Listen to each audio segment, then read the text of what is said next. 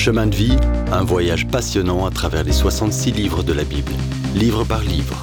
On regarde aujourd'hui la lettre de Paul aux Philippiens dans le Nouveau Testament du chapitre 2 verset 12 au chapitre 3 verset 9. On y parle de mettre sa foi en pratique. Comme tout le monde, Paul sait ce que c'est être humain. Il sait ce que c'est lutter contre l'égoïsme et être centré sur ses propres besoins plus que sur les besoins des autres. C'est pour cette raison qu'il nous appelle à avoir la pensée de Jésus, c'est-à-dire à penser comme Jésus pense, le faire nous libère des discussions mesquines, des conflits et des querelles. Mais Paul reste aussi réaliste. Il sait comment va le monde. Les croyants de Philippe rencontreront des gens qui, rejetant le message de Jésus, s'efforceront de les persuader de vivre pour eux-mêmes, d'adorer n'importe qui ou n'importe quoi, tout sauf le Dieu de grâce qui les a rachetés. En particulier, Paul les avertit de se méfier des chiens et des mauvais ouvriers, comme il le dit au verset 2. Ceux qui essayeront de les convaincre de suivre strictement la loi de l'Ancien Testament en insistant sur la circoncision, eux, les faux circoncis, dit-il. Avec passion, Paul rejette cette insistance sur l'observance des règles religieuses, une observance fausse et mal avisée. Il veut que les croyants de Philippe sachent que cette approche serait mortelle pour leur foi.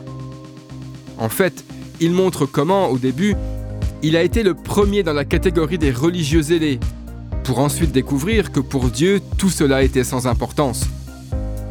C'est pour cette raison que Paul refuse de se vanter d'autre chose que de sa relation avec Jésus-Christ, qu'il avait reçu sans aucun mérite personnel, mais comme un cadeau gratuit de grâce du Seigneur. Vous vous en souvenez? C'est ça la pensée de Christ. Dieu veut qu'aucun de nous ne se trompe en pensant pouvoir trouver la paix avec Dieu en se confiant en notre manière de vivre d'avant, avant de rencontrer Jésus. L'important n'est pas d'observer des règles, ni de vivre le mieux possible, ni de gagner assez de points spirituels pour plaire à Dieu. On doit croire en Christ seul. On ne peut chercher en soi les réponses à nos plus profonds besoins. On ne peut pas vivre pour Jésus en comptant sur notre intelligence. Ça ne mène qu'à l'échec spirituel et à la frustration permanente. Ce doit être Christ en nous. Est-ce de cette façon que tu connais Dieu? As-tu fini de t'appuyer sur toi-même ou sur la conception que tu as de ce qu'est une bonne vie? As-tu entièrement mis ta confiance en Jésus, en lui seul? C'est là que tu seras vraiment converti.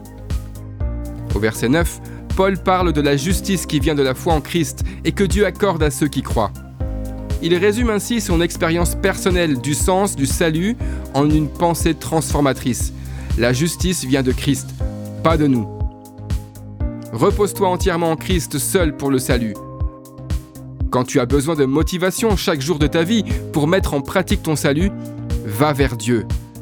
Le salut, qui est un don gratuit de Dieu, atteint tous ceux qui reconnaissent leur besoin d'un sauveur et qui l'invoquent avec foi. L'as-tu fait? Le veux-tu? Il sera fidèle non seulement pour commencer une bonne œuvre en toi, mais aussi pour l'achever jusqu'au jour de Jésus-Christ. Dans le prochain épisode, découvre comment le vrai but de la vie, c'est de connaître Jésus intimement et expérimenter sa puissance. Si vous avez aimé cette rubrique et si vous voulez en entendre plus, allez sur le site ttb.twr.org